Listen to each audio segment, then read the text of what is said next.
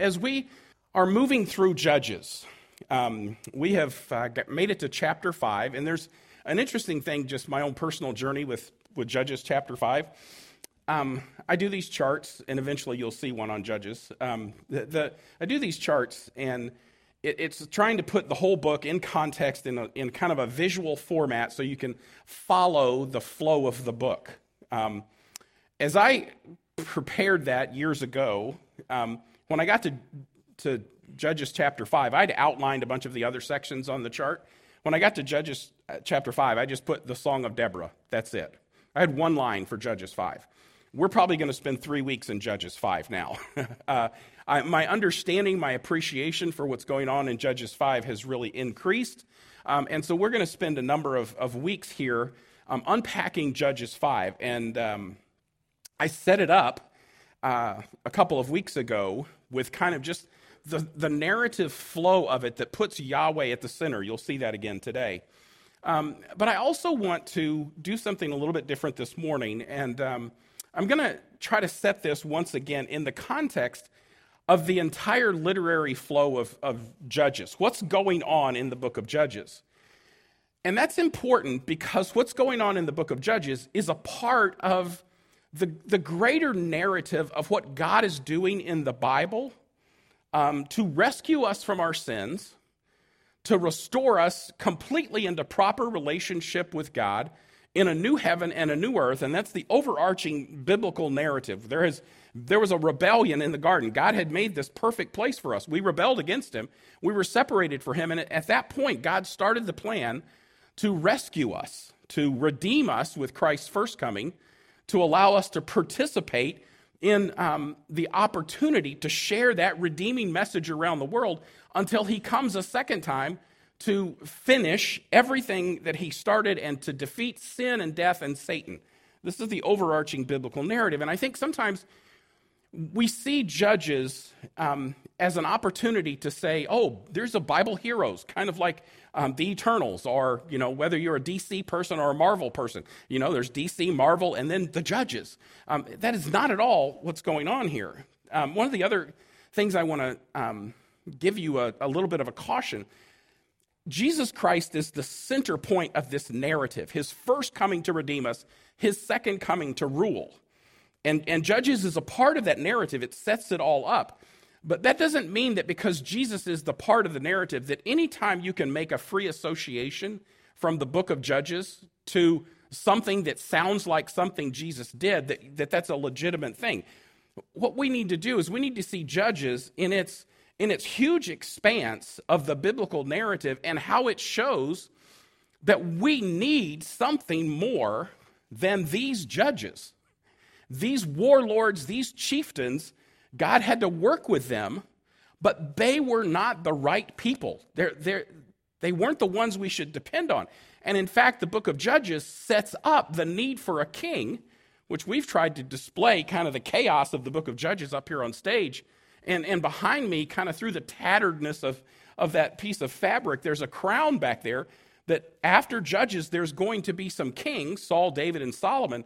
But they're not who we're looking for either. There's, there's kind of this narrative that is moving us through the anticipation of we need someone different than a human chieftain like Judges, a human king like David. We need someone divine who's going to solve our problems. Um, and so I, I, want us to see that in this big narrative again. And so I'm going to do something that I've been waiting to do, and this feels like the appropriate time. Uh, I want to show you the Bible Project video. The Bible Project is um, a, a great resource that's on the internet. Just go to the Bible Project, and you can get um, videos like the one I'm going to show you on every book of the Bible. There are all kinds of themes um, the character of God, the uh, theme of angels, the theme of priesthood. You can, you can watch all kinds of things. But I want you to see the one on Judges because, in particular, it sets the, judge, the book of Judges up in the way I think it's supposed to be setting it up, in that the book of Judges shows the decline and the insufficiency of these human leaders to take care of our problem. I want to point out just something interesting in the literary development, how the, how the book goes. It starts off with this military uh, problem where they did not fully uh, conquer and drive out the nations. It's going to end in a similar thing over here with civil war. Um, they didn't win the war right, and now they're fighting among themselves. The second introductory section, and you'll notice there's two sections in the introduction, two seconds, sections in the conclusion. The second section in the introduction is all about their idolatry, which parallels this section on idolatry. In the middle are all of the judges. So it starts off war, idolatry, the judges, idolatry, war. Um, it, it's very symmetrical, and yet God is doing something here. God is up to something, and what he's up to is redeeming his people. They sin, um, they're oppressed, they're disciplined by the Lord to, to try to drive them back. Um, repentance is probably a little generous for what they're really doing. Uh, as Shane uh, marked out uh, last week in Nehemiah, there's a big difference between what, between what Nehemiah does, between what Daniel does, uh, between what uh, Jeremiah does when, when they repent of the sins for the nation and they cry out and they confess their sins. They're not just crying out because of the oppression. Here in the book of Judges, they're crying out because of the oppression. God graciously, because He's going to accomplish this story of redemption that is, that is through the whole Bible, but He's, he's going to accomplish it. Um, and He has to, from time to time, use people like we find in the book of the Judges. Sometimes they're fairly good, but by the end of the book, He's having to use um, these people who are very, very suspect and have questionable uh, really judgeable morals. Um, and but God uses them. Um, I, I really think that at one level, the book of Judges is about leadership and the lack of leadership with character in the nation of Israel. Now, God is still going to accomplish his purposes. But one of the things we're going to see in Judges chapter 5 is that this issue of participation is huge. God's going to accomplish his redemptive story. Um, the redemptive arc through the, through the entire Bible that starts with, with God putting us in, in a place where we could walk with Him and we could be priests who, who serve Him and take care of, of um, everything He wanted us to take care of. That's where it starts. There's a rebellion and a discipline that comes. Um, and then God begins the process of this restoration um, that leads to redemption at His first coming uh, the proclamation of redemption during the time between his first coming and his second coming, and then his second coming when he completely and fully wins the battle.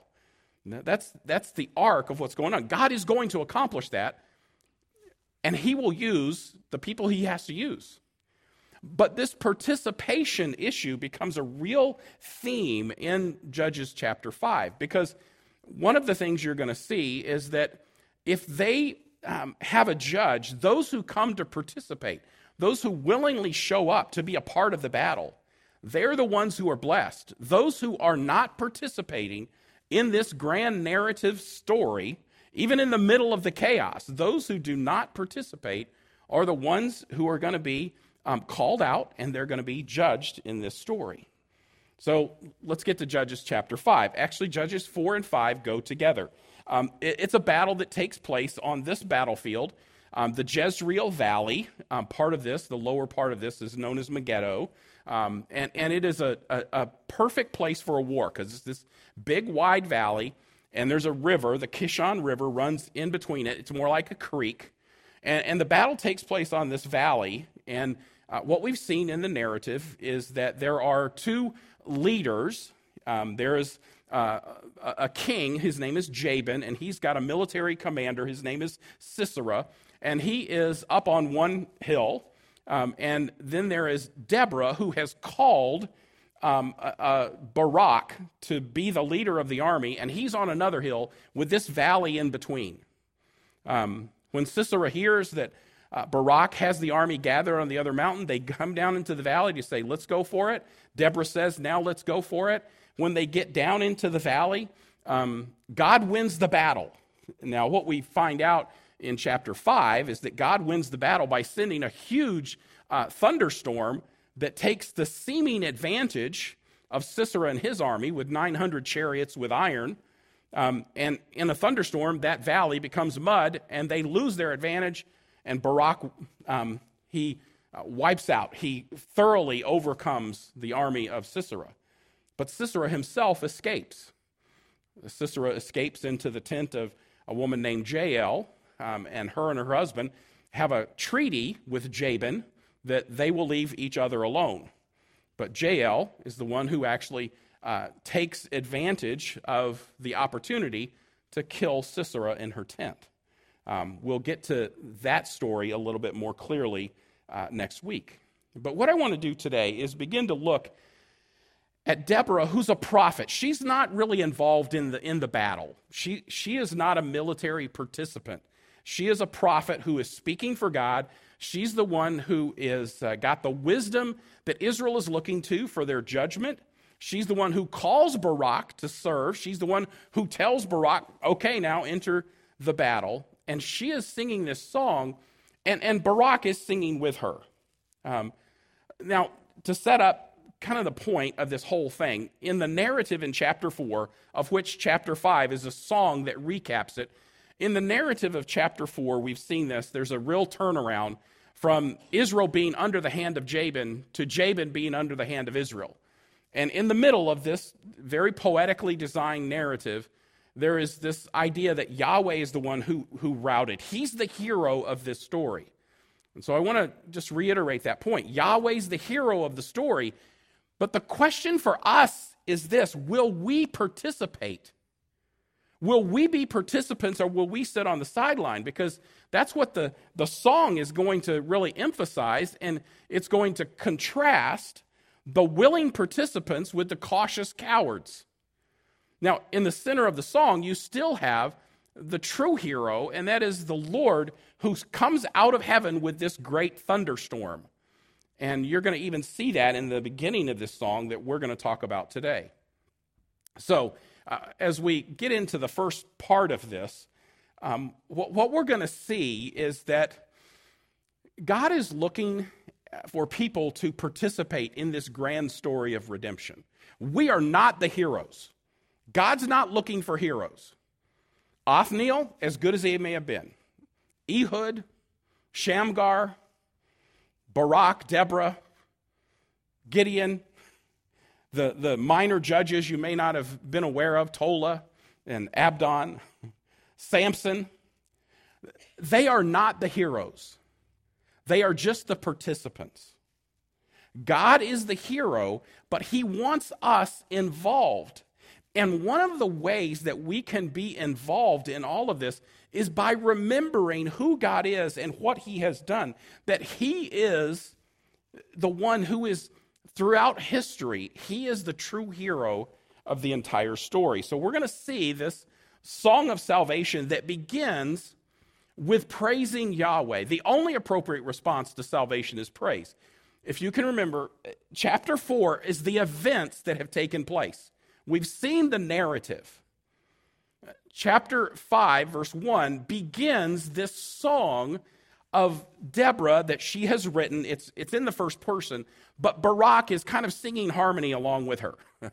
Uh, it's the song of Deborah and Barak. And what they're doing is they're going to take the narrative that has God at the middle as a hero, they're going to take that narrative and they're going to make it memorable for the people. They're going to help people remember it by putting it into a song.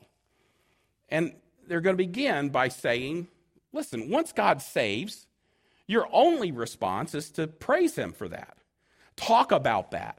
Um, it's been a while since I've, I've talked about praise, but let me, um, let me say it this way. Um, the easiest way to define what praise is, it's making God the subject of your sentence. God is great. God is good. God came through and sustained me through a difficult time. Um, it's making God the subject of your sentences, saying things about God. God redeems. Um, anything that makes God the praiseful subject of a sentence, that is praise. It's different than thanks. Thanks has you a little bit more in the beginning. I thank you, Lord, because you did this. And it's I'm I'm the subject. I thank you. Even if you say thank you, there's an implied I there. Pure praise. And by the way, being thankful is not a problem. Don't if you're if you're thankful, great. You should be thankful. You should the Bible says be thankful. But pure praise is just talking about God. It's talking about what God does, what God did. And that's what they're going to do in this song. So here we go. And Deborah and Barak, son of Abinoam, sang on that day. When long hair hangs loosely in Israel, when the people willingly offer themselves, bless Yahweh. Hear, O kings, give ear, O princes. I will sing to Yahweh. I will sing praise to Yahweh, the God of Israel. Two things to highlight here. When long hair hangs loosely in Israel, um, everybody's trying to figure out what, what in the world is going on with that. Literally, um, if, if I were to translate the Hebrew literally, it would be um, wild waving hair, wild waving hair. and you're just like, what? um, uh, two possibilities. Either, either the warriors have let their hair down and they are rushing into the battle because, and there's this parallel, they're willingly offering themselves. Either the warriors have, have released their hair and they are running into the battle, or um, there's long hair because people are so dedicated to the Lord, they're taking Nazarite vows. One of the things you'll find out with um, Samson is that he takes a Nazarite vow, which means he can't cut his hair. Either way, it's the second line that I have highlighted there. When the people willingly offer themselves, either the military guys are willingly jumping into the battle, or spiritually, they are dedicating themselves. There's long hair flowing in Israel. Either you've got a bunch of people who've taken a Nazarite vow and dedicated themselves to the Lord for a period of time, or Everybody who's ready for the battle has shown up. And so people are participating. And when people are participating, you can bless the Lord because people are doing their part. We would say in our church, um, you're serving in your shape um, around the world. It is people using their spiritual gifts, it is being involved in this grand story that's God as the hero, as the redeemer, this grand story of redemption and restoration and rule, um, this, this grand story, we participate in that. And, and when people are participating, you can bless the Lord. You can sing to Yahweh. You can sing praise to his name. And how they do that is by recounting what has happened. Um, salvation arrives as the Lord delivers through this thunderstorm. Um, and so, what, what, we, what we know from chapter 4, the narrative, is that God is the one who routed Sisera's army. God routed the army so that Sisera fled on foot. Um, Barak, who was hesitant to jump into the battle, doesn't get the opportunity to kill Sisera. Jael does that. More about that next week because it is portrayed in this song in a very fascinating way. Um, but, but what happens here is that um, God is the one who delivers. And what we see here is he, he delivers by sending the thunderstorm. This is going to come up in the song a couple of times. But what they're doing here is, and I want to get back to this praise. Praise, praising God is, is making him the subject of your sentences, talking about what he did. God, and what they're going to say here is Yahweh sent a thunderstorm and it delivered us. Um, th- that is what it means to, to jump into the story and praise God, not because you're great, but because you let your hair flow, you jumped into the story, and you saw something great that God did, and then you tell people about it. God, God did this thing, and it doesn't have to be thunderstorms coming. It can be little bitty things. It can be just the, the things that you see God orchestrate, or it can be what we're going to remember today and what we're going to rehearse the deeds of the Lord. Christ died for our sins. Um, it, it's, it's remembering in the proper way. So here's how they're rehearsing the deeds of Yahweh. They're going to talk about what God just did. Chapter 4, a narrative. Now they're rehearsing those deeds, they're singing about them. And, and they're singing because, first of all, they're praising God because some people participated. But then they're going to put God at the center. Yahweh, when you went down from Seir, When you marched from the region of Edom, this is south of Israel. Um, this battlefield is up in the north. It's, it's up in the north by the Sea of Galilee. The area that he's describing is down in the south. Um, the earth trembled, the heavens poured down, the clouds poured down water, the mountains trembled before Yahweh. Um, it seems like a surprising thunderstorm came up from the south, which was totally unexpected. Just like for us, we know our weather usually comes from the west. For them, their weather usually came from the west, off the Mediterranean, up over the coastal plain, and then up into the mountains, and there would be a thunderstorm. That was the normal way for a thunderstorm to come. But now, this thunderstorm is coming from the south. It's probably one of those where, as Sisera's getting his iron chariots ready to go down into the Jezreel Valley, this perfect place for them to be victorious, he probably looks at the weather and he goes, I look to the west, I look out over the Mediterranean, no clouds, clear, let's go. And God surprisingly brings the thunderstorm from the opposite area. But because it comes from the opposite area, it makes them remember. Yahweh, when you went down from Seir, when you marched from the region of Eden, Edom, the earth trembled, the heavens poured down, the clouds poured down water. The mountains trembled before Yahweh. This Sinai at the presence of Yahweh, the God of Israel. He remembers, oh, yeah, this is the God who was in the mountains down south there on Sinai. Uh, when, when God gave the law. And he remembers God delivered them during that time. Remember how God delivered them um, when they came out of Egypt and they got to the Red Sea, they crossed the Red Sea, and there was some miraculous water event where the Israelites were able to cross on dry land, but then when the Egyptians went through, the waters closed back over them. God used water to win that victory. And he's as if they're going, Yeah, God did it again. He did it again. He used water to win the victory, and he used water to win the victory again. He's going to continue. Yahweh, when you went down from Seir, when you marched from the region of Eden, the earth trembled, the heavens poured down, the clouds poured down water, the mountains trembled before Yahweh.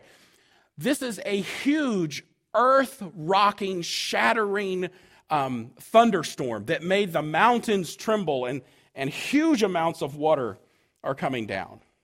God is the one who is responsible for the victory. They're very quick to say, this is what God did. Now they're going to set it in the context of their own situation. Here's how they describe it In the days of Shamgar, son of Anath, the guy we just read about at the end of chapter 3, in the days of Jael, who we read about in chapter 4. So in our times, is what they're saying, the caravans had ceased, the, had ceased the travelers they kept to the byways. The warriors ceased. They failed to appear in Israel. Um, you couldn't travel openly. There weren't uh, open caravans because Jabin and his people uh, were controlling all of the trade routes. Um, so if you were an Israelite, you had to keep up in the hills. You had to use the side roads. There were no warriors around. There, you looked around, there were no warriors in Israel he go down to the last couple lines. A small shield or a spear was not seen among 40,000 in Israel. We didn't even have any weapons. Here's how oppressed we were. We were so oppressed, we couldn't even get on the main road. We had to go on the back roads, and when we were going on the back roads, we're oppressed by this other army, 900 chariots of iron, um, and we didn't have any weapons at all. We were overwhelmed in this battle this intersection. Until I, Deborah, arose. I arose as a mother in Israel. God chose new leaders, then war was at the gates. Um, God chose um, some very non traditional means, which is God's way to win the war. Um, God's, God's always using um, the surprising things to win his battles. Um, he's going to use the younger sons, not the older sons. Uh, God is going to use uh, the tiniest member of Jesse's family, David, to be the king. Um, even in the book of Judges, God's going to use these corrupted leaders these leaders who are getting worse and worse and worse, God's going to choose these corrupted leaders to accomplish his purpose. God's going to use this woman who, in the middle of warfare, it's not that women can't lead. She's judging, she's got all kinds of wisdom that she's dispensing. She's clearly hearing from God. But she has to call Barak, and, and Barak is hesitant in that. Uh, she calls Barak, and, and, he, and he says, If you'll go with me, I'll go. Um, and so she goes, not to fight in the battle, but more like an advisor. Um, she arose, and, and God chose new leaders to to bring the war about. She, she sees exactly what's going on, and what she's doing is rehearsing what has happened and putting God at the center. Um, the faithful rehearse the deeds of the Lord's salvation story. Let's think about it for a minute. We've got a whole, whole book that, that most of us have a nice cover on and you know, little things that hang out the bottom that, you know, you don't have on any of your other books. We've got a whole book that's rehearsing the deeds of the Lord's salvation story. Um, we need to know the book. We need to know the, the narrative arch and how all these pieces fit together of God's grand story of rebellion, but then the rescue that involves a redemption in Christ's first coming um, a restoration as we participate to share that message of redemption um, with our families, with our friends, around the world with shoeboxes uh, until Christ comes back to establish his rule and win the ultimate victory and set everything right. It's the grand narrative that we need to know. But we also need to know the, the grand narrative of, of the little events in our lives the, the little events that have happened where we say, yes, God was faithful there. He brought a thunderstorm at the right time. He raised up leaders when I didn't think there were going to be any. Um, right now, he, uh, he's going to make shoeboxes appear because we're running out of shoeboxes. Just honestly, going to tell you that. We're running out of shoeboxes. And God's got to do some shoebox miracle, as if that was the first time God's ever done a shoebox miracle. Um, we're running out of shoeboxes. Um, what are the little individual ways that God has shown up? And, and we get to be participants. We get to fling our hair back and jump in the battle. Yay. We get to participate. In coming weeks, you're going to see if you don't participate, there are consequences for that. But in the middle of it all, God's always the hero. As Michelle Knight says in 250 pages about Judges 5. God is the hero who defies expectations for the good of a watching, waiting world. Folks, we are witnesses. And when we rehearse and remember the salvation that God brings, the world is watching to see um, are, are, we going to really tell those stories? Are we going to rehearse the stories and, and sing them so the world can say, yes, that person has a connection to God? Tell me that story so I can hear more about it. And in the middle of all this, we understand the Lord is the sovereign hero of every true salvation story.